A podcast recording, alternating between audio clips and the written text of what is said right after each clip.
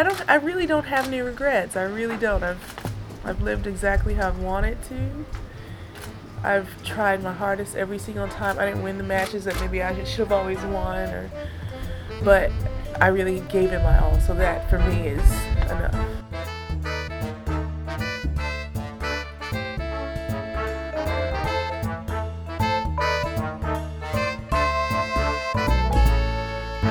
Hello, everybody. Welcome to episode 115 of The Body Serve. I'm Jonathan. And I'm James. And this episode is brought to you by nobody.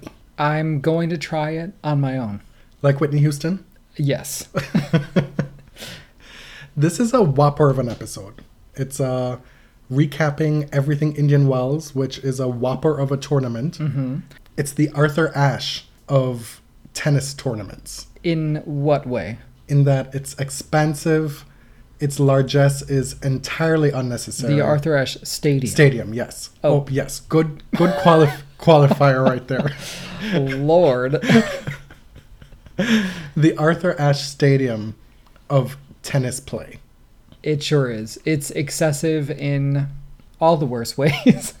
so we've got a, a tight four hours for you today. That reminds me of this thing that I've seen going around the internet today because we just watched Black Panther for the first time. Shame on us. We wanted to watch together. It just didn't work out with our schedules and vacation and whatnot. But somebody screenshotted this dude on YouTube who was like, I got your review for you, and the timestamp is three hours and something minutes. and somebody quote tweets and says, uh, no thanks, I'll just watch Black Panther. It's two hours and 15 minutes. What are you talking about for that long? And it made me think, my God, maybe that's what people think about us sometimes. I know, right? So we have been in Florida. Uh, last week we got back got back from Florida. That's why we've been on hiatus for a little while. We were on the Space Coast, right near Kennedy Space Center. Um, it was cold. Thanks a lot, Florida. What are you good for if you're not warm? But I still have a nice tan. hmm Are you f- fishing for a compliment? No, I know it looks nice. Okay. hmm All right. So, I will tell the viewers too. What you are sporting as well is a Federer beard. ew. Okay, I was complaining about the Federer stubble the other day because it looks horrible. I think everyone except the most ardent stands would agree with me. It's just it's not becoming. It he's not a bad-looking guy, but the stubble is just ugh. And listen, picture it: Sicily, 1921. I'm sitting on the couch, minding my own goddamn business, and he's standing in the kitchen telling me about how disgusting the stubble is.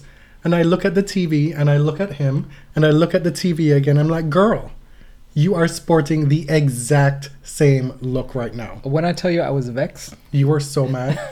it was the most well steeped tea you've ever drank. Mm-hmm. All right. Where do you want to start with this Indian Wells thing? Serena and Venus, round three. Okay. Going into it, it was the talk of the tournament, the possibility that these two women could play each other for the 29th time. Serena had to make it through two matches, Venus had to make it through one. It happened, and uh, I mean, it didn't really last long. Uh, no, it did not. Miss Venus Williams won in straight sets. And let's talk about Serena to begin with. Because on, on paper, based on everything that's happened in the last 14 months since Serena last played, and Venus referenced this ad nauseum after the match, like, well, I've had more matches. And that's really what it boiled down to. Because there were spots in that match where Serena was missing floater second serve returns by mere inches that Serena of two years ago would not have missed. It would have been a totally different match. Oh, yeah. I mean, it was very clear that she's rusty, out of practice. She's still getting into fighting shape. And you could tell she was mad because she was missing things that normally come easily to her. That said, Venus played a very clean match. She was quick. Her forehand throughout this whole tournament was impressive, to say the least, because the forehand can go off, as you know. And the forehand has been one of her more consistent shots in the last two years. It's the most improved part of her game, mm-hmm. which somebody in press asked her, What's been the most improved parts of your game since your resurgence? My words, not theirs. And she says that according to her, her forehand is bigger than ever. I I think that's true. I think her game looks so impressive. She's in good shape. I don't think there's any physical problems with her game at all. And we'll get into the semifinals in a little while. But there's not much to say about the match itself, to be totally honest. Venus came with a game plan. I'm I'm glad that she didn't show mercy on little sister. I think maybe she was like, you know what, this is for telling me you were pregnant right before the match. a little i know they would never frame it this way but did venus feel a little vindicated No, I don't think so. no And i, think- would have because i'm a petty bitch but And I think Venus has tried her damnedest to win every one of those matches she's lost to Serena. Mm-hmm. it's just that serena has had her number for a very long time Let's talk about Serena's form in terms of what we expected, what we saw, and what are the improvements for her. To my mind, having watched her in Fed Cup, I was a little bit alarmed yes. in terms of having not seen her for a while. I didn't watch the exhibition against Ostapenko at the end of December. It was the first time I was really taking in where she is now. It was like, wow, Serena has a long way to go, which is to be expected. Right. And so, with a short turnaround from Fed Cup to Indian Wells, I really was wondering how much improvement could have been made in that short time. To go from playing doubles with Venus, where you're not made to cover that much of the court, to have to cover the entirety of the court by yourself against world class players. Mm-hmm. there was a vast improvement in my eyes, especially in the serve. And her movement obviously is not where it was or where it needs to be. And she knows that. And I think when her footwork and her movement get caught up, a lot of these shots are going to come much easier for her because it's hard to hit out of position, obviously. Mm-hmm. And, And, it- that's that's where she found herself a lot. Right, right. From the perspective of a professional tennis player, do you sort of forget any of your court sense? Do you think that comes back naturally, or is it something you have to work on? It's something that goes hand in hand with your physicality. Yeah, with yeah. being in shape. And that was the thing that I noticed most about Serena, in that her movement to net was incredible. Mm-hmm. I was so surprised at how quick she was able to. Let me tell you, those women tried their best to drop shot Serena, and she was not having it. She got to damn near every one. Right. But when she was made to change directions suddenly, or when somebody hit behind her, or she had to change direction quickly, then it became a little bit more iffy for her. Right. That's where her lack of fitness or less than peak Serena, S E R E N A fitness came into play. Yeah. And for the stands, for the army, these are not value judgments on Serena. These are totally reasonable expectations that she's not in 100% fitness, right? To my mind, she exceeded expectations. Certainly not her own or Patrick's, maybe. I don't know. Right. But as a as a viewer and somebody who follows tennis and her career extensively, I was uh, impressed. Had she not had to play Venus that early on, if Venus were not in such good form, then maybe she would have been able to play her her way into better form throughout the tournament. Right. Now we've we've heard like whispers, some rumors about people in her camp or people close to her having like apocalyptic views of this comeback. Or feeling pessimistic about it earlier this year. And I think we can put those to rest, even if that was even true. Some journalists were even talking about it on Twitter, but this is this is a learning experience, traveling with a baby, getting back into shape after uh, a really traumatic physical experience. Mackie Shilstone is in Miami right now, so you know she's serious about fitness in that case, because that old man will run your ass into the ground. to me, it just boils down to getting her body right. Mm-hmm. Because we saw glimpses of everything in her play.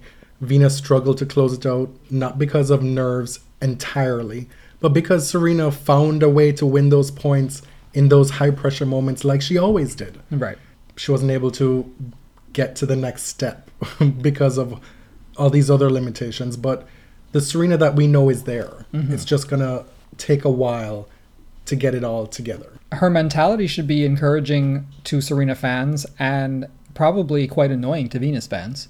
And I found myself a little bit with a foot in the latter camp at the end of that match because I expected this warm embrace at net and it just wasn't there. Venus practically forced Serena to hug her. Serena made her way off court, and she was pissed. Like, there was no, I love you, Venus. I'm so glad we played for the 29th time. It was like, I really wanted to win that match, and I'm not happy about it. Those things are not new. No. To be to expect Serena to be like, "Oh, I'm so happy you won this 29th match. This is such a special occasion." I don't think they take from those matches what we do. Like they don't they don't enjoy them. Right? exactly, So yeah. there's no ceremony with regards to that. I think what we what you're touching on is for all the moments that Venus has had to eat it. Well, basically. Venus those- has to be the bigger person in, in either outcome. Uh, and in the situation where the betting, po- I don't know what the odds were, but most tennis viewers would probably have expected Venus to win that match. And so, for one of the few matches where Serena is not necessarily expected to win, and she doesn't, she could have been. These are moralizing judgments we're placing on her. but it could have been more effusive emotionally toward Venus. See how carefully chosen Yeah, those words were? Exactly. And then we get into press, and Serena is, well, her usual pressed self. Which, as I say, as a fan, I'm encouraged that she cares so much and that she's pretty pissed that she didn't either win or perform better. She had higher expectations for herself. But the drama. The press was- conference was perfectly fine, save for that one comment Right. where she said, Well, I think she played better than she normally does, Mm-hmm. referring to Venus. Like, girl, come on. And then, as you said, she goes on Instagram, and what did Oh she my do? god. I'll, you know, I'll grow from this. I'll make it through the rain. I'll stand up once again. It, uh, it was just, it's too much. Like, Serena is so dramatic. If there were ever a moment for her to just give it all to Venus, this was it. Right? And we just know now that she's not about that life. Yeah, which is fine. It's fine. It's something that we will just have to accept. Mm-hmm. And the thing is, you lost to the number eight player in the world who made two Grand Slam finals last year, who's beaten you 12 times over the course of your career. Like, it's not embarrassing. No. You know? And that You score know? line, what, what was it? 6 3, 6 4, or something like that? something something like that. Anyway, can we talk about Naomi Osaka? Yes. Wow. Mhm. Wow. I I have to tell you, watching that final, I actually felt kind of emotional. I felt so full. And I I can't say it pride because I can't call it pride because I don't know her. but I feel that we you and I and so many other people have had such high hopes for Naomi for for years now. Last year was particularly difficult because she didn't rise the way she expected to. But I just felt like so ecstatic emotionally that she is putting it together. She looks confident, she looks comfortable with herself, with her game. Like I was just overjoyed. We saw glimpses of it when she walloped Barty in Australia. Yes. Right? And then she wasn't able to carry on afterward. This tournament, however, she starts right away with Sharapova, and uh, that was not a good result for Maria. No, no. She then goes through Radwanska, Sachia Vickery, Sakkari, Karolina Pliskova, Simona Halep, and then Daria Kasatkina in the final, all in straight sets. All essentially, for all intents and purposes, blown the fuck off the tennis court. I, I mean, 636 love against the number one player in the world, Simona Halep. Karolina Pliskova, who should, I mean, their games should match up well, right? Pliskova should be able to answer power for power.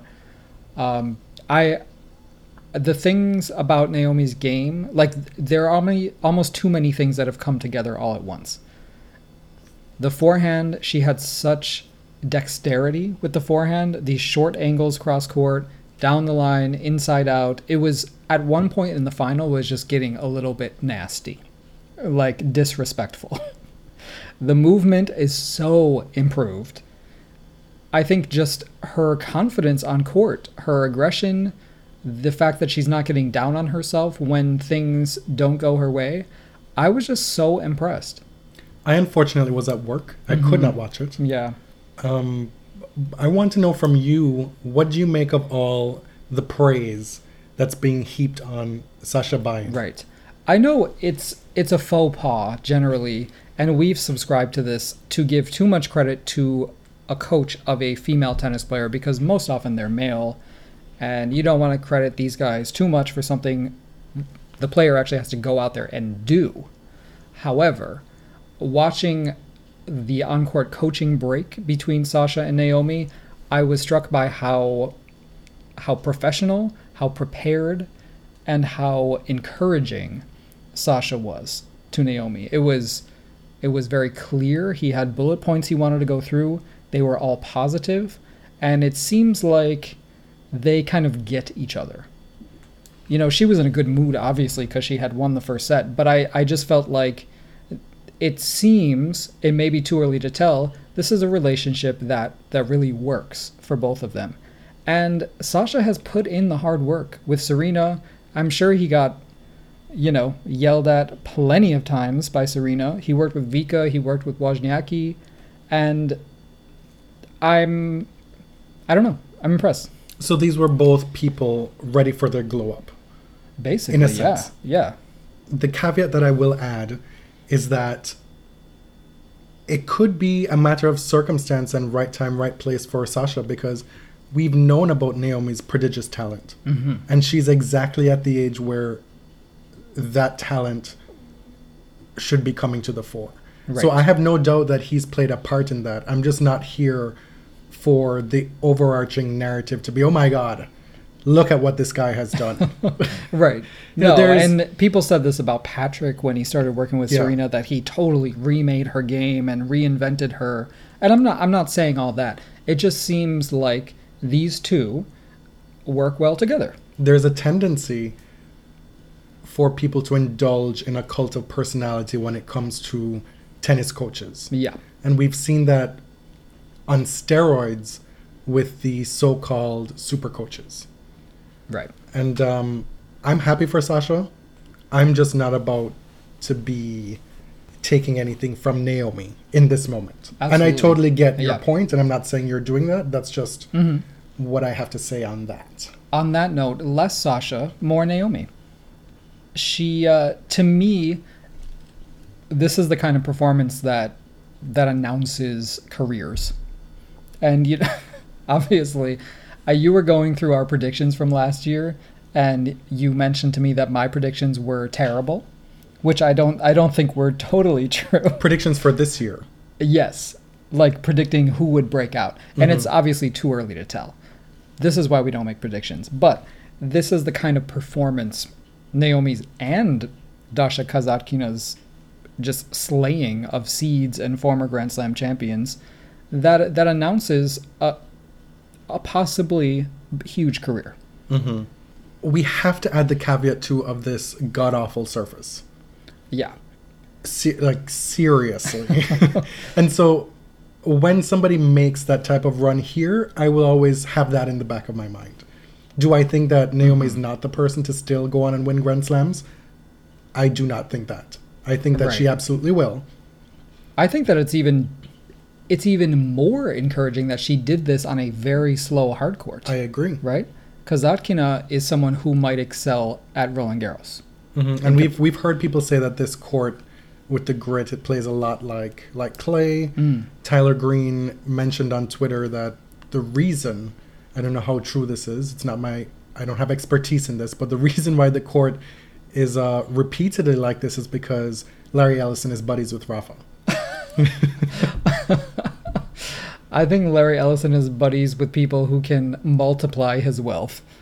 We've talked a long time about Naomi's personality. It's something that other people talk about, and rightfully so. I sat down with Naomi in Charleston last year, and you've you can listen to that interview again. It was it was an experience. It's a ride. It is. Right? Like from a listener's perspective, it is at once incredibly awkward and hilarious. I actually I re-listened to it the other day and was laughing out loud, but also cringing several times. For me, Well, for both. And now that she's winning and she's won this tournament and she got the platform of giving that victory speech, so many more people are having the privilege of experiencing mm-hmm. Naomi in all her glory. Shall we?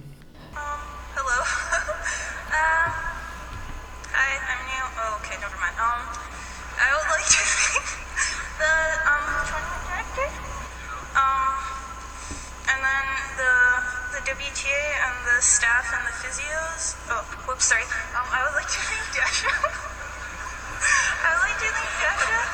Um, for being super nice and um, also being a really cool person to play against. Um, I'm pretty sure we're gonna play a lot of finals and stuff later, so hopefully.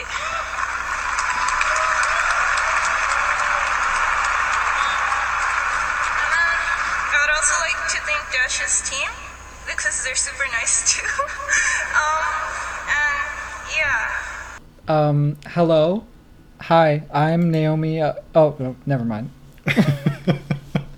Uh, when I tell you I laughed, like I was here by myself and was dying laughing through the entire thing. She is just a treat. Shout out to Kasatkina as well. Wow. What a run. She beat uh, several recent Grand Slam champions Wozniacki, Sloane, Angelique Kerber, obviously Venus in the semifinals. And I will say that she was a prediction of mine to get to the top 10 this year. And that's looking pretty damn good at this point. Well, she ain't quite there yet. No. She's at number 11. Is very close. she was last year's Charleston winner. Mhm. We know she can play on clay. This was a slow hard court. yeah, and so that prediction may fall short. Oh, if those points come off. Mhm, And she's unable to do too well the, Okay, rest, the all next right. little while. The only time I've seen her live was in Cincinnati, and she did not play well that day. So I didn't have a lot to go off of. She has, uh, I mean, the versatility is is stunning. Like there's there's no other way to put it. She's not just a backboard. She's not just a grinder. There's there's real creativity, and and so much finesse in what she does. So I certainly do not want to diminish that in any way. The semifinal against Venus, we both watched it. I was struck by Venus's patience and her playing within the margins, but with a lot of power still. Mhm. Like there are points where Venus is just crushing the ball, and Dasha is just moving a couple feet either way and just casually getting the ball back. Right. That there was no oomph on that surface at all. Oh, Venus could have God. swung her shoulder out of its socket and would not have hit a winner against somebody like Dasha that night. Right. Let it not be said that Venus Williams tries to end rallies early because she was ready to dig in during that semifinal. She was hanging with her, as you said, with pace, hitting deep, and man, I mean, Venus played so well. It was so demoralizing toward the end that she couldn't get it done. Kasatkina now has a 2 on 1 record against Venus. Mm-hmm. The first time they played was when Venus was defending in Auckland in 2016. She beat Venus in the first round, three sets. Later that year, Venus plays a third round, I believe, against her at Wimbledon, wins 10 8 in the third, and then again here, another deep three set match. Yeah. Kasatkina has had a, an amazing past few weeks. She beat Wozniacki twice. The other time was in St. Petersburg. She beat Muguruza in the semifinals in Dubai and lost to the final, or lost to Svitolina in the final there. But it really seems like she's putting things together. Her, I mean, what she can do on her backhand is pretty crazy. She can do anything. Uh, Slice, really. drop shot, on both sides. spins every which way. And her, she gets a lot of pace on her shots. Surprisingly, I I didn't give her enough credit before I started watching her during this tournament, but the pace she gets on her forehand, especially because she takes it early, is is impressive. And you know she watches Rafael Nadal; he's her idol, Mhm. basically, and you can you can see it in her game. Although they don't have identical games, obviously. The second serve is an issue for her. Yeah, where is it? I mean, if if she were to improve that second serve exponentially, then watch out. hmm But Venus was in this. She wanted so badly to win, and man, she was making those reporters work in press, even when she won. Was she not? She was. It was a. I feel like an entire paper could be written about this. Wow. From the perspective of this narrative that's endured that Venus is difficult in press. Mm-hmm. Venus is also delightful in press at times. The issue for reporters is that you really never know which Venus is going to show up from Correct. day to day, even within a tournament like this where she's had four or five wins. Mm-hmm. She was pretty consistently not having it at this tournament. because sometimes you get a bubbly, effusive Venus, and it just depends on what kind of mindset she's in. Mm-hmm. It seems like from the beginning of the week. It seems that winning at Grand Slams, she's in a better spirits. Yes. I think she's able to have more time in between matches. She doesn't see it as an encroachment on her professional Uh-huh. commitments, Right. which is the tennis, which is what's most important. When she's doing All Access Hour, which was my experience in Charleston last year, she was a certifiable delight.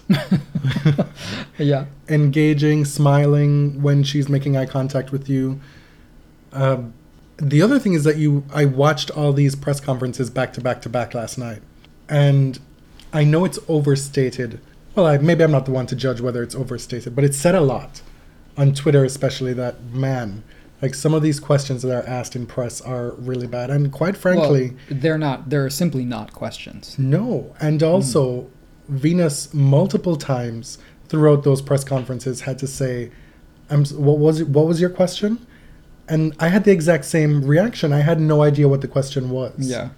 Got like this is J School 101. You don't ask multi-pronged questions. You don't ask yes or no questions.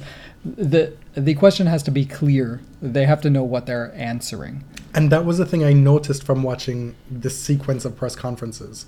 Even if the response weren't as elaborate or effusive or congenial as you'd like, if you asked her a direct question with a clear meaning that was not salacious or having to do with her sister or giving away like secrets to her game, Venus ans- answered you directly. You know, you got something out of her. Yeah. It wasn't like the most pleasant exchange Right. It's not going to be three paragraphs long. but it, But- it gave me the impression that if if the business is being done properly and questions are being asked that are intuitive or you know not rehashed for the hundredth time Mm-hmm. or the third time this week alone which there were repeat questions Yeah, well, from of course, yeah. press conference to press conference then she's willing to play quote, quote unquote play the game more Mhm. But you do. You really have to put in the work. as you should I I agree. as you should Yes. How many you took issue? How many times did do we find this this question objectionable? Talk about so and so and so and so. You could simply Mm-hmm. Again, say that's not a question. it's not. Can you talk about what happened at this point in the match? That's you're trying to get at the same thing, but you're actually asking it in a non-lazy way, because that's what it comes across Yeah. as. And if I'm if I'm a player, I don't meet that with professionalism, or I don't think of it as being professional. I think that there is legitimate qualms to be had with the professionalism with which reporters ask questions in press, and part Yeah. of that is a lot of them aren't working journalists. They aren't trained Right. journalists. We've talked about this before. Um, but even so, you don't have to be a trained journalist to ask proper no, questions no, absolutely. at all. You just need to be better. Simple.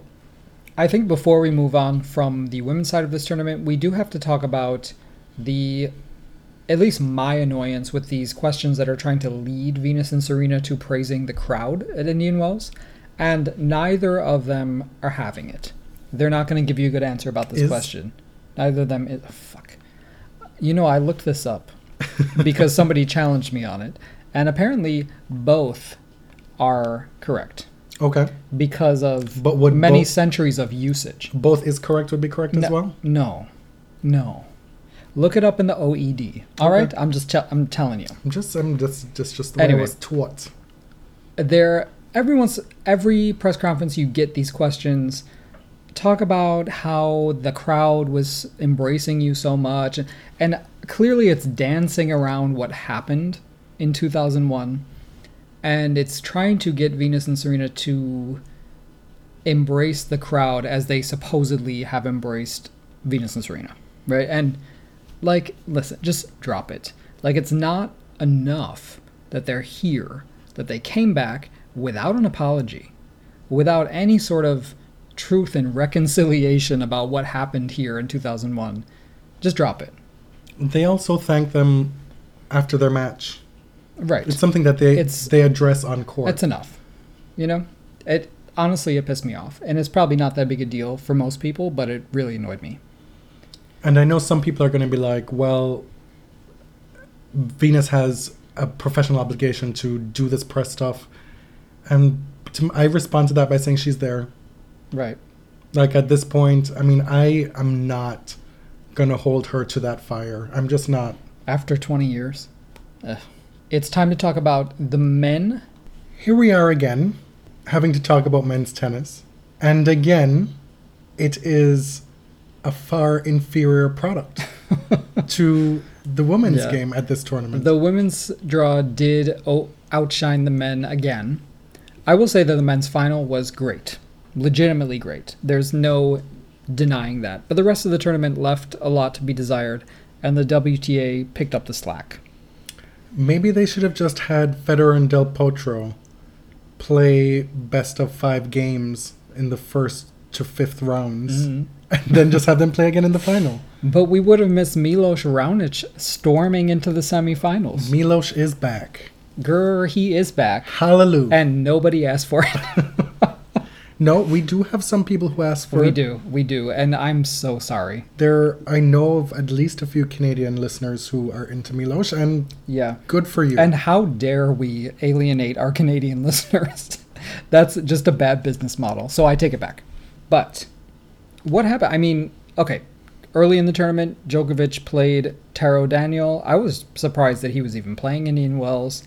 And there was a lot of just very pessimistic hand wringing on social media about Djokovic's performance. And I like I get it, but what did like what do you expect? D- He just had a surgical intervention on the wrist, on the arm, or, or whatever, the elbow, whatever's going on, the elbow. I have not been paying Okay, that close it's an, attention. it's the elbow. He claimed he was not playing in pain at the beginning of the tournament. Clearly, regardless of what's going on with the elbow, he's rusty. Uh, probably the mental side is not there yet. I I don't think the sky is falling with Novak, but it is it's a little surprising to see him because we're so accustomed to him him fighting. Right? He he seemed resigned toward the end of that match, and it was disappointing. He's been the Jokinator for so many years. Right? like he's been like a machine. And it's we've come to understand and learn that Djokovic is a a very sensitive and emotional guy. Mm-hmm. And that's something I admire in a man, frankly. Right? Um, and if that is contributing to his struggles, then let him sort it out. You know, I mean, Yeah. which is to say, he may get back to where he was before. That would not be surprising. But we're witnessing somebody going through some things Yeah. right now, and um, I'm I'm very able and willing to just give him that that leeway. And he is such an an otherworldly talent that, like Serena, a lot of people expect him to be able to storm back and dominate, or at least play the best players well. And that clearly didn't happen at this tournament. That doesn't mean that he's over or anything like that. I think we just have to give him some time. He's in Miami now, and he says he's playing pain free. Mm. He's entered in doubles as well. He just needs some time, it seems. The Joko world is not ending. Let's put it that way. just give the man some space. Mm-hmm. Juan Martin Del Potro. Again, again, Del Potro. I tweeted rather tongue in cheekly that Fed has a Delpo daddy at this point. because this guy is his bugaboo right now. Mm-hmm. Beat him at the U.S. Open. Beat him at the U.S. Open nine Well, years ago. in- right, in 2009. Beat him in 2017. Federer came in, what, he was like 16 and 0 going into that final, right? He has not lost this year. I think he was 17 and 0 going for 18. Oh, 18. okay. And man, it was a dramatic match. The outcome was always in doubt. At one point, after Del Potro lost the second set, I actually turned it off, watched something else, and I came back and it was still going. Federer had double match point at 5 4 in the third set, 40 15. Mm-hmm. And it is not often that you see him unable to close out on serve like that. Yeah. I, I mean, you assume that late in the match, if he has broken, like it's over. He's going to serve it out. He is not the most powerful server in history, but I would argue that very few players have used their serve more effectively than he has. I mean, if you want someone to serve for your life, I would probably pick him over almost anyone. including Serena. Well, I'm I'm sticking to the men's side right now. I'm not going to compare the two. Okay. I'm saying even among the massive servers, Federer is one of the most reliable servers. He double faulted twice to go down love five in that third set tiebreak. And you have noted here that according to Steve Tignor, uh, Federer is one and seven in tournament deciding tiebreaks. Yeah. I was rather surprised by that stat. And it just goes to show you that great champions have mental blocks as well.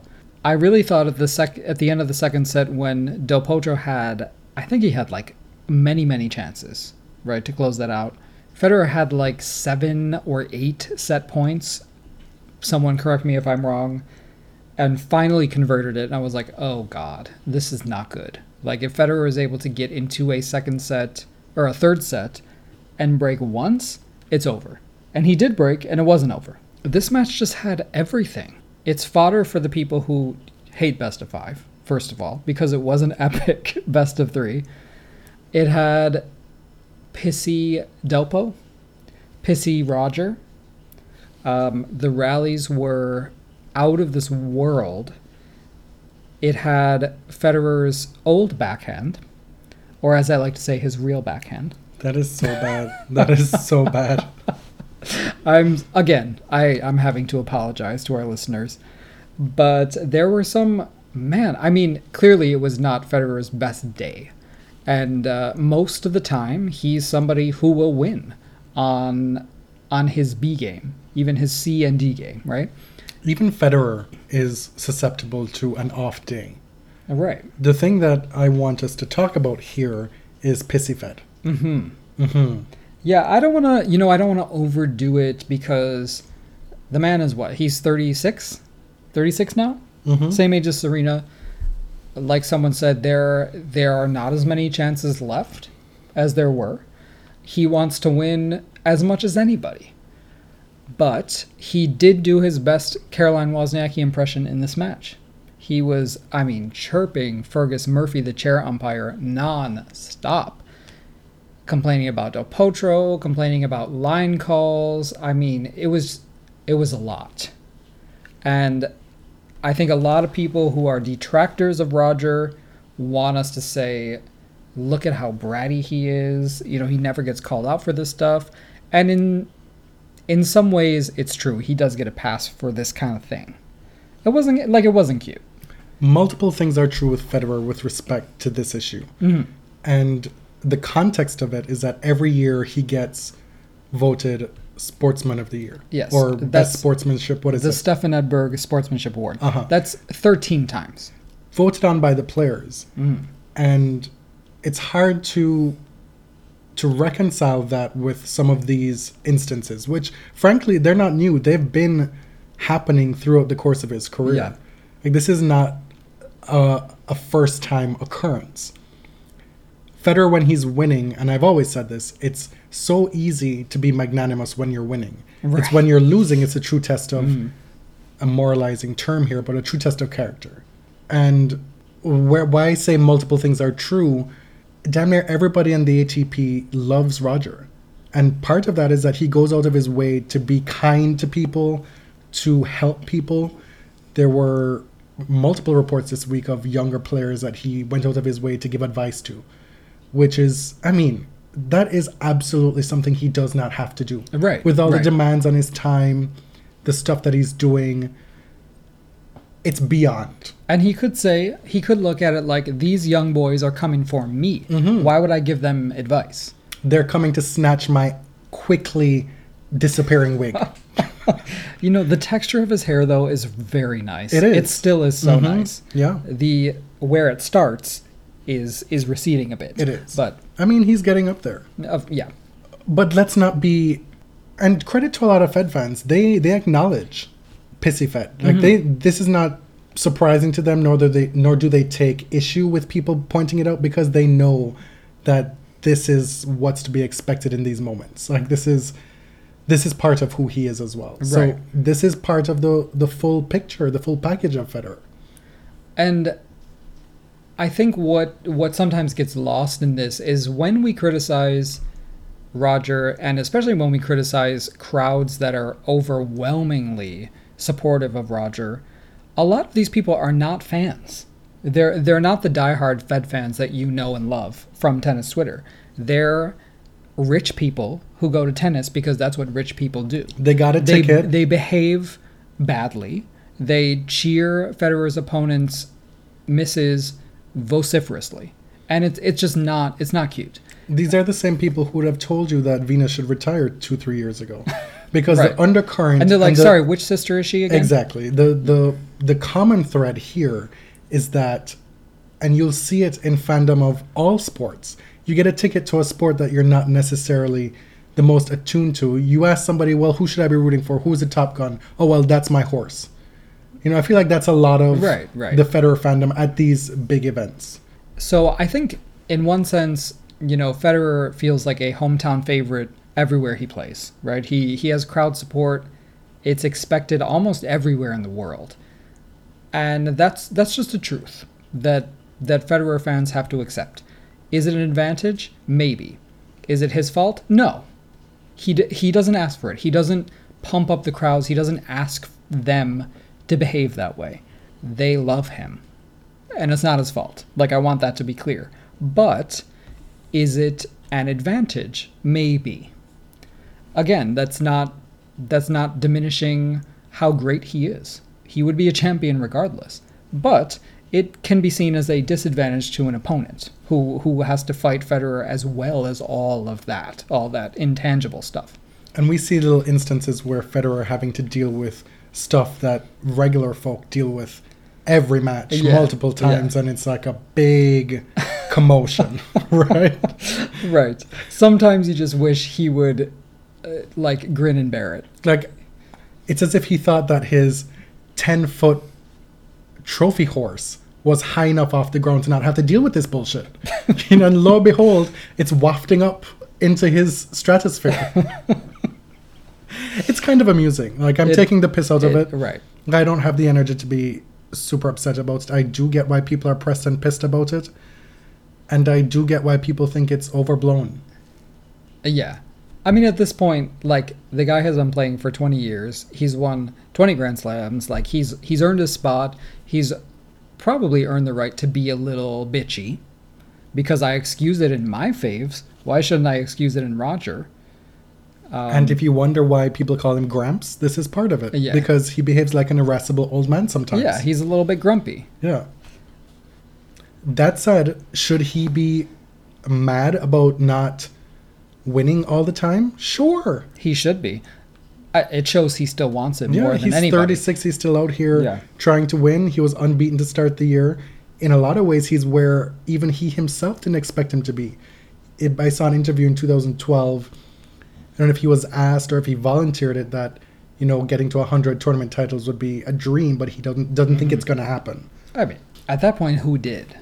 And lo and behold, what is he at 97 or something? 97, It's a yeah. distinct possibility. So these opportunities may not always be there. Mm-hmm.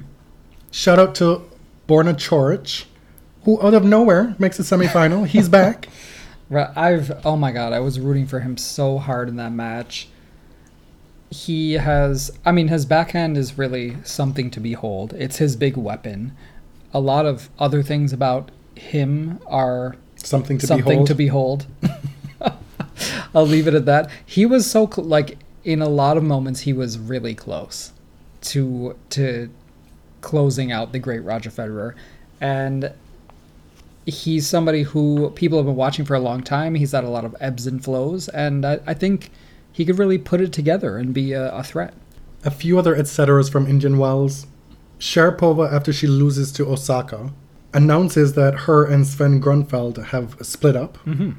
There were a lot of jokes at Maria's expense re, well, what do you expect was going to happen now that she doesn't have Meldonium anymore? Referencing her string of subpar results, her injuries, not being able to stay on tour consistently and perform.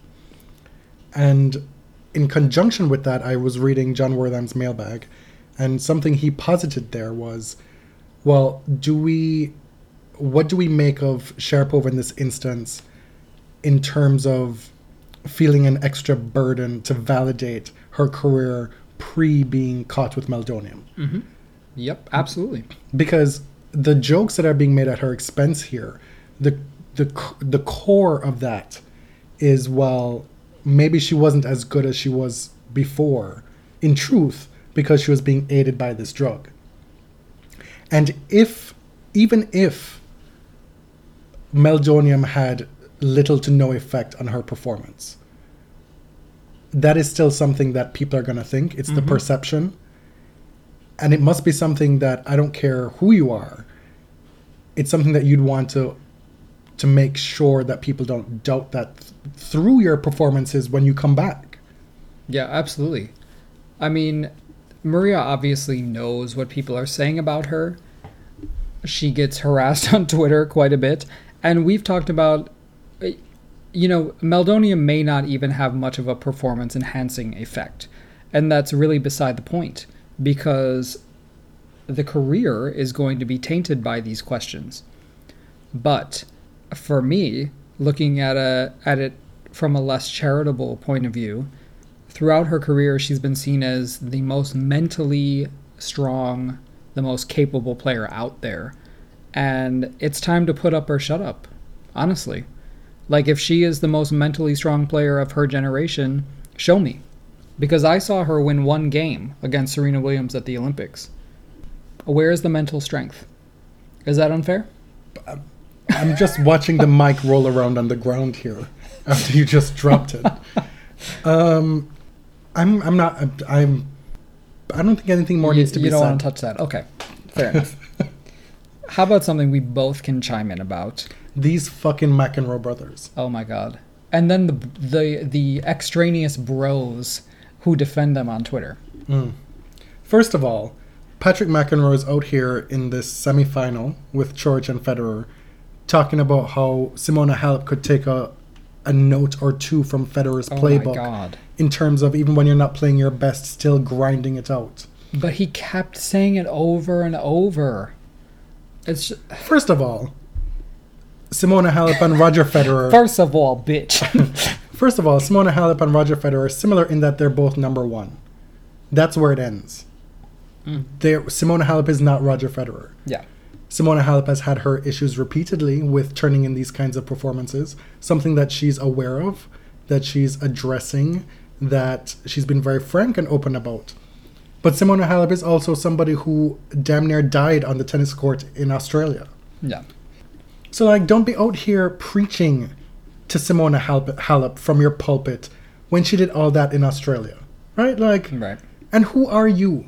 You are a second rate McEnroe. You're not even in a third tier of McEnroe.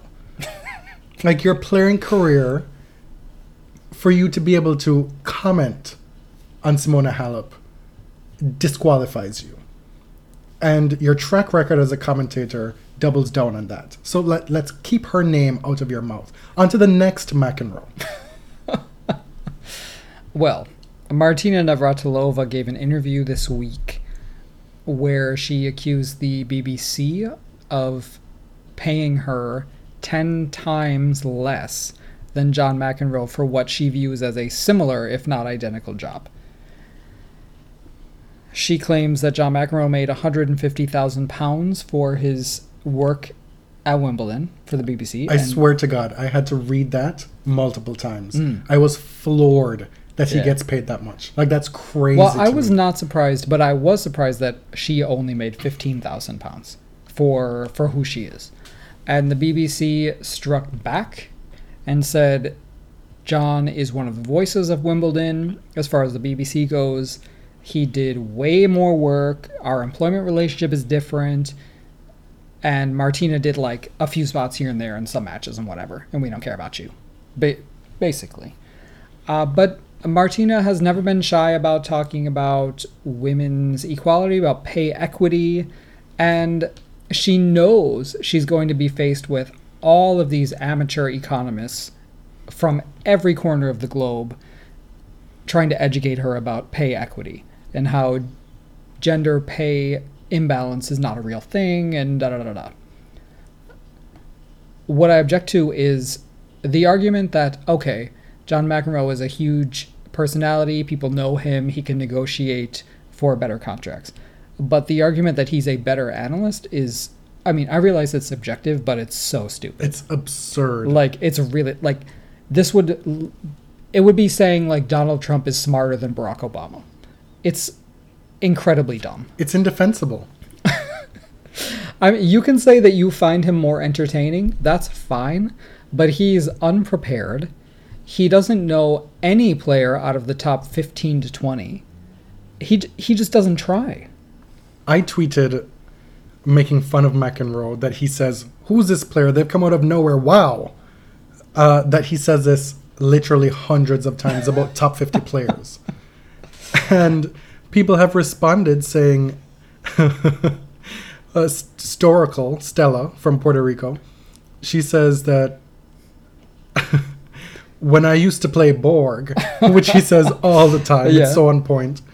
And then um, Second Serve Hack uh, goes further and says, This has got to be the best game that so and so has ever played in his or her life. The top player must be thinking, Where did this guy or girl come from? That is so accurate. It's so accurate. and it's because John McEnroe has never heard of this person that no one has ever heard of this person. And we know all that's involved in getting to the top 50 in the world.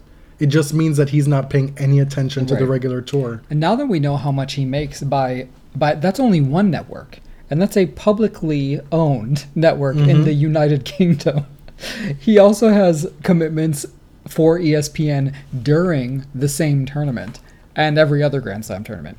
So knowing how much he makes when you do your job, let's say when you go to your job, you make 150k in 2 weeks.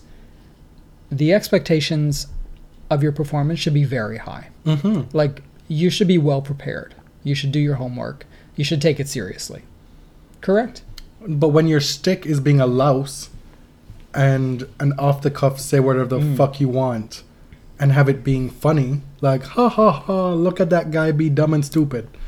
You know, like if that's Right. your stick, then what's there to hold? Right. And you can say that Martina Navratilova is not engaging to you. She's not entertaining to you. She doesn't pay the bills, but she is the most qualified. The most. She's engaged. She speaks eloquently. She knows the players. She understands the game. And she tries. And she's a much more decorated tennis player, She- much more exactly. accomplished. Shout out to the youth that was served in Indian Wells. The Utes. and uh, most especially on the women's side. Big surprise. I mean, Taylor Fritz had a good result, Mm-hmm. He beating. Verdasco. I think he Yeah. made the fourth round. But on the women's side, Vondrusova, Sabalenka, Vickery, Sakkari, Anisimova, Danielle Collins, Caroline Dolehide, they all had big results. And by big, each of them had a notable second round win. hmm And in the case of Anisimova, she went on to reach the fourth round, having beaten Pavlyuchenkova in the second round and then Kvitova in the third round. Who, as I think we mentioned last episode, is on quite a roll. Mhm. Petra. Sakkari went on to do well. Uh, the the roadkill list: Vondrusova beat Konta, Sabalenka beats Kuznetsova in her first tournament back. Good to have her back. Mm. Sachia Vickery she beats Genie Bouchard in the first round, then beats Muguruza in the second round. That was some high octane, impressive stuff from Vickery in that match. As if it wasn't enough doing Jesus' work, taking out Eugenie. Then Why- she took you're, out You're Muguruza. intent on just I totally not having any Canadian No, listeners. but did I mention that my boo, Felix Auger Aliassime, won a match here in a Masters level event? I was ecstatic about. Hmm. Sakkari beats one of our faves, Barty, in the second round. And then Danielle Collins beats Madison Keys in the second round. Mad- I don't know where Madison is at right now, to be honest. Why don't you go back to previous episodes where we asked that question and see if you have an answer I there? did not have a better answer there either. Okay. Uh, do you want to touch this wild card drama at Miami? I feel like now it like it's kind of blown over. Mm. But Sachia Vickery was pissed off that she didn't get a wild card to Miami. She grew up in the Miami metro area, has been playing there for a long time. She had some huge wins at Indian Wells, and she was mad she did not get a wild card. She took to Twitter and said, I don't usually do this, but the issue here is the is that the beginning of an R. Kelly song? No. uh, the issue here is that the tournament is owned by IMG. And they explicitly go around telling players when they sign them that, well, you will get a wild card if you sign with us, which is a big draw to young Yeah, people and, yeah. and players floundering in the rankings. Because that's a payday, guaranteed. And I don't fault James Blake because of these restrictions. It's in really, this regard. really not up to him. No. Um, and uh, yeah, I think it's I think it's bullshit. I think Frances Tiafoe not getting a wild card in favor of Ymer from Switzerland Mm. or Sweden. Sweden. Sweden, Yeah, that's bullshit. He's like ranked in the 300s. That's crazy. right? But again, he's an IMG client. And I mean, we see this at almost every tournament. The wild card system is inherently flawed. It's cor- like it invites corruption and favoritism. We know this. You're really just asking for these things to be doled out a little more equitably, but it's never going to be perfect. Especially when an agency owns a tournament. Like there's there's no getting around that. I'm right. Unless you were to say, well, you're going to change the criteria for owning tournaments, but tournaments struggle routinely. You got to take hmm. the money where you can to keep these tournaments afloat. And and in the same breath, who are we to expect equity when Maria Sharapova received a wild card while banned? A tournament began while she was serving a drug ban, and on Wednesday, when the drug ban expired, she played. you know, like there's there's no expectation of ethical behavior from any tournament. It goes to show that there are multiple layers and levels of involvement when it comes to decision making at these tournaments, Mm. and that you cannot expect legitimacy or fairness in these situations. Is it in the case of Maria where she gets a wild card because it's going to benefit the tournament in terms of eyes on the event, television, seats in the stand?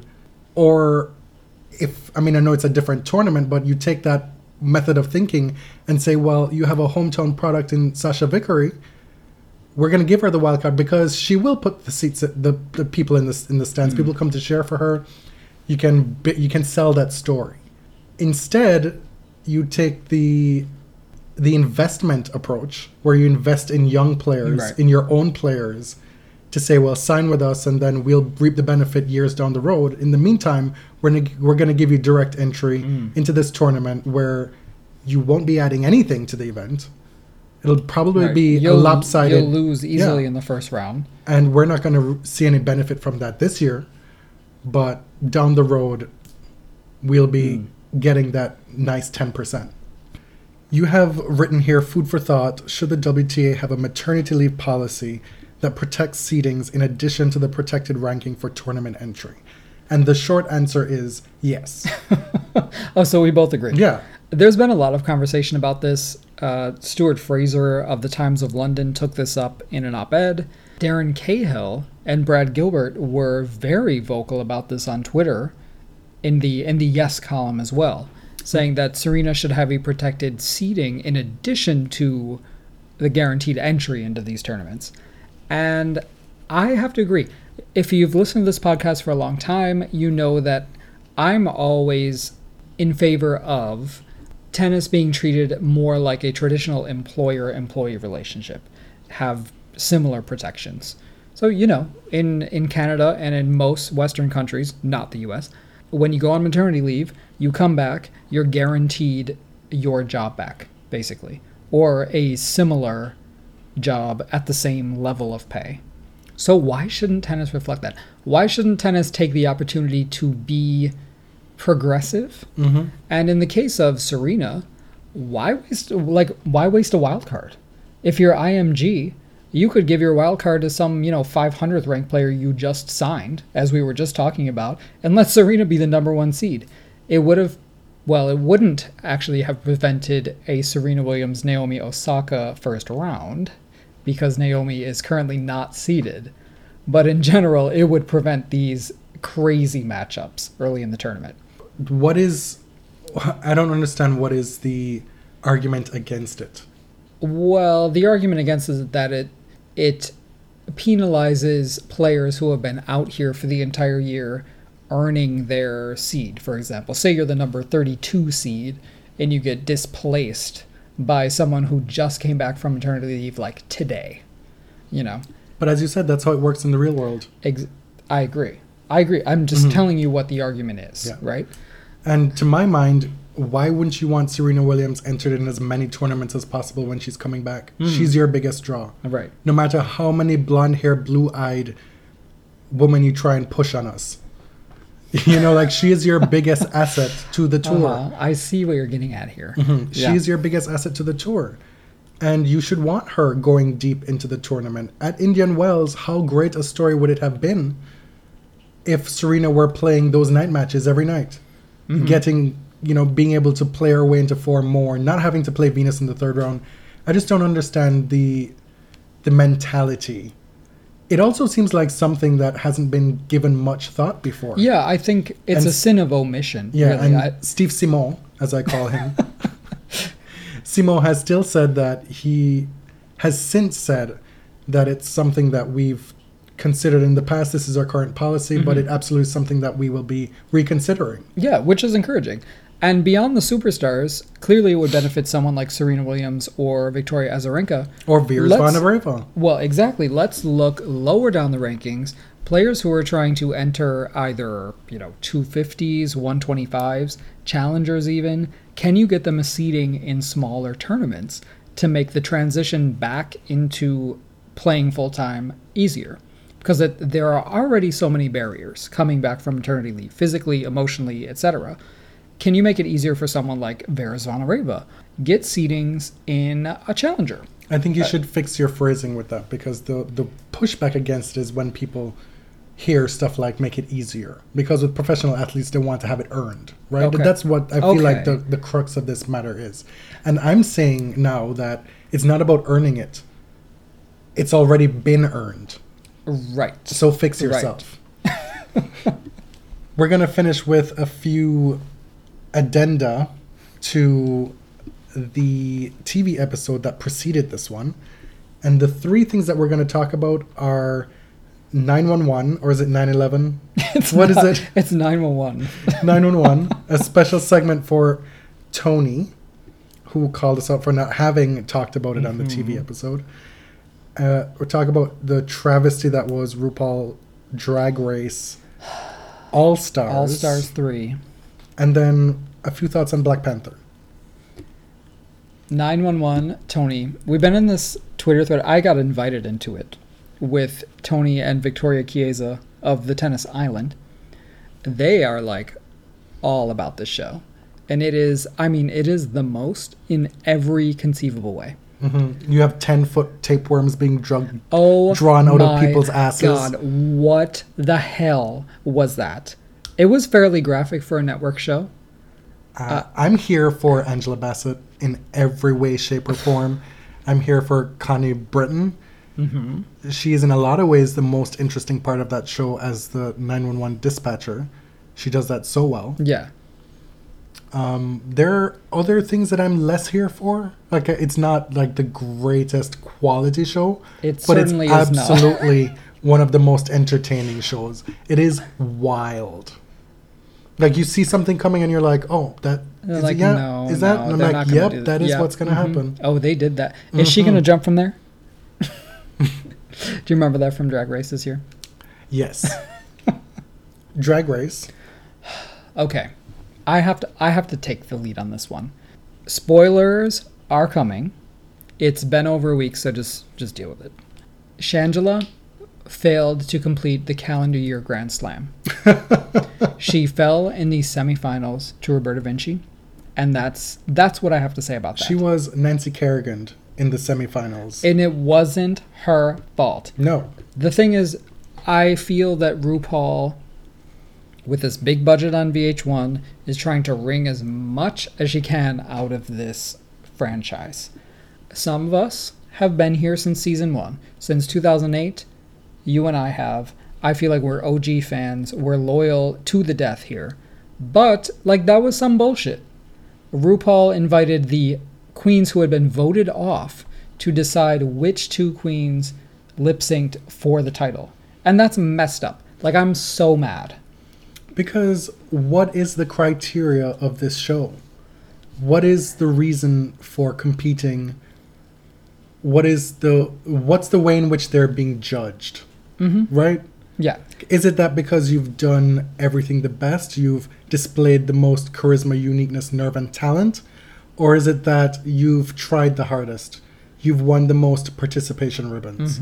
Like you have Do you need it the most? Mhm. You've you've shown potential in your previous season. You've shown some potential this time around. Still not quite enough to be the best, but you know we're gonna give you a little push.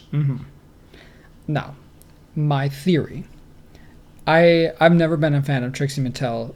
Full disclosure. Nor have I. I don't dislike her. I'm just not. I'm just not on the train. Like I, mm-hmm. I just don't get it. She has had very big success off the show. She has a, a series on Vice TV with Katya, who is absolutely brilliant, who is one of the most robbed queens in Drag Race history, in my opinion. I just I don't like I don't really find Trixie all that funny. I I understand that she's talented. She's not my thing. So my theory is that RuPaul saw the massive success she's enjoyed, deservedly, off the show, and she realized this is a mistake that I need to rectify. I don't think that RuPaul likes when queens have success and she hasn't She can't she hasn't for it. blessed Do you know what I mean? Like she sees it as a mistake that Trixie didn't excel on the RuPaul show, and has then gone on to have success. Because Ru, in many ways, is the arbiter of drag queens in mainstream culture in the U.S. now, and RuPaul sees Trixie as a miss. as having circumvented. Yeah, like The well, pathway. or that, and now can be seen as like, wow, I didn't, you know, you didn't perform that well on Drag Race, but now I see you've turned it out. You've come so far, and I, I, I mean, just to make it seem like it's not something she missed. exactly, Mhm. and I just don't see it. Shangela pissed off a lot of the queens because she won and she had to vote them off. So they see, obviously, they're salty about it. They're pressed as Right? all hell. Like it was an inherent disadvantage to have won so many challenges. And to be very clear, this is not a knock on Kennedy Davenport because the bitch is a legend. She's one of the best performers out there in the game. Like I love Kennedy Davenport. I will ride with her and I honestly feel horrible that she feels like she's a second or third thought when she goes on tour with the other RuPaul queens. People are out the door lining up for Pearl. All these basic white queens, really. That's the thing. Like mm-hmm. there is someone wrote in a really great article about the race problem in RuPaul's Drag Race, and it was really more a race problem with the fandoms. Is that these queens of color, like Kennedy, Coco, Shangela, have to do everything so much better to earn half the fans, and it pisses me off. I've been living in North America since 2003, and a good put, good chunk of that, well, for four years of that was spent living in the states. Mm. And something I've always said is that, from my experience, the so-called gay community is far more racist than society at large. Oof. I've always felt that. Yeah. and um, and we've seen this with various movements, be feminism and the way in which minority feminists their voices are suppressed. Mm. It's the same thing within the gay rights movement. Like minorities tend to get pushed to the Mm. background. If you see it as like we're fighting for an even smaller piece of the pie, Yeah. right? So the the people of economic and racial privilege are the ones who are dominant even in minority movements. And a lot of time within, again, the so-called gay community, uh, people of color serve the sole purpose of being fetishized, and that's it. Or entertainment. hmm that's it. Yeah. And um, that's all I'm gonna say on that. you can come at me all you want. That's Yeah. been my lived experience. So That said, no, you know, Trixie Mattel is talented. She's also half Native American, but she uh, she acknowledges that she is white presenting and and has a a very enlightened view of what that means. Like all credit in the world to her. my comments were in respect to building off of what Kennedy was saying about being an Mm. right, afterthought. right. I'm just mad. I'm so pressed about how that ended because I Say wanted to nothing end of the Ben fairly. thing. When Ben voted Mm. her ass off, and then brought back Morgan McMichaels. Like what the fuck was that? I, I, what, I, I really don't know why we're talking this much about it. Like you have it here on this agenda. Because I love the show, and the season started off crazy. Like the talent show at the beginning of All Stars 3, Aja jumped off that huge platform. I mean, the queens were able to show just how talented they are, and it was it was amazing TV. And I think that Ru really sabotaged this whole experiment. I agree. Now for something completely different. We finally saw Black Panther. It was amazing. I do not like superhero movies. This was, I would posit, not a superhero movie. I we I think we've only seen one other Marvel Universe movie. Was it The Avengers? The Avengers, like the first Avengers, and it was. I mean, it was all right. Like it was. It was fine, right? Black Panther was on another level, as I'm sure you all know. it was so smart. Mm-hmm. Mm-hmm. Th- I mean, and this is not. I mean, if a white person were to say, "Oh my God, that that black movie was so smart," it would have a different connotation, right? That's not where I'm coming from Okay, here. so you take this then. No, what I'm saying is it for a superhero movie, it was so damn clever in the way it played with movie tropes and flipped them on their head. Mm-hmm. Where we think that the crazy white dude, the maniacal white dude, is the villain and you've come to accept him. And then you realize, oh, well, he's dead. And we got this other dude who is the actual villain and we don't know whether we're supposed to like or hate him. And you can make an argument for either, and there's like a 20 page paper that can be written for either way. Well, uh, this is actually fairly common in superhero movies and comic books. Like, the villain has sometimes has intentions that could be seen as as noble. Are you well actualing me? Like in the in this case, Erik's intentions were liberation, like the international decolonization movement, basically. But you knew the outcome was going to be like horrifying. Just arming people to overthrow governments and then, you know, who's in control and uh, when does the violence stop and all these things. It wasn't Whether- it wasn't like a coherent political project. That was the problem. Whether or not they deserve it is an entire different matter from Yeah. how practical it is for the survival of right. the world. He he was obviously very damaged, but his intentions were not uh, necessarily evil. It would have resulted in World War, it's all the way over. Yeah. but there, I mean, there was just so much incredible stuff about this movie. The, woman, yes, the mother, the Miss Angela. Bassett, Miss Angela Bassett again. What an inspired casting choice, first of all. And then Letitia Wright as Shuri, as T'Challa's sister, just everything. Like cast her in everything. I absolutely adored her. I loved her. And Lupita Nyong'o like goes without saying, just burns off the screen. Chadwick Boseman had the very difficult job of adoring her. Uh, I I just imagine that if I ever met her in person, I would fall in love immediately. R- Don't you feel that? I don't. really? Like sexually? No. Uh, no, just just like absolute adoration. Okay, sure. Mm-hmm. And Danai Gurira as a general, She was I'm all sorts of living, fierce. living. She was willing to kill her husband for her principles.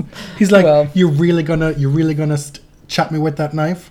She's like, like, "Bitch, I will. Yeah. You know I will." Says something. He's like, "I, I bow to you, queen." I mean, he like kind of deserved it. the whole time I'm watching Daniel Kaluuya, I'm expecting him to be this noble character, and he turns out to be a big piece of shit. I wanted to scream in the middle of the theater, "Get out!"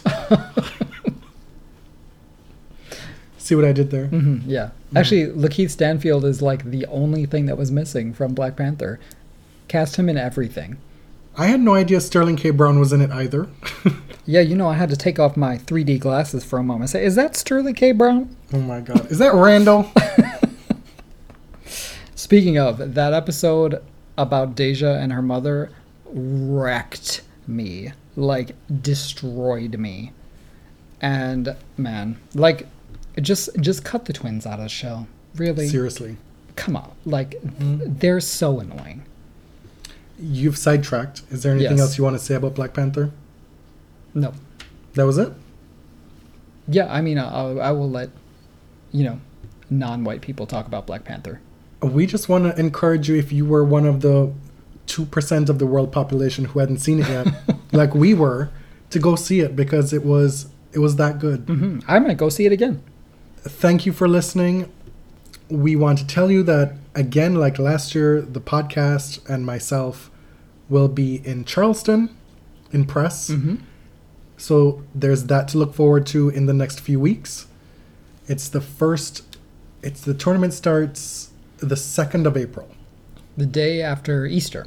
Yeah, so that's in that's in 2 weeks. Yep. Crazy. My name is Jonathan. You can find me on Twitter at tennis underscore John. And I'm James. I'm at Elliot JMR. That's two L's, two T's. The podcast is at the Body Serve on Twitter, similarly on Instagram. Till next time.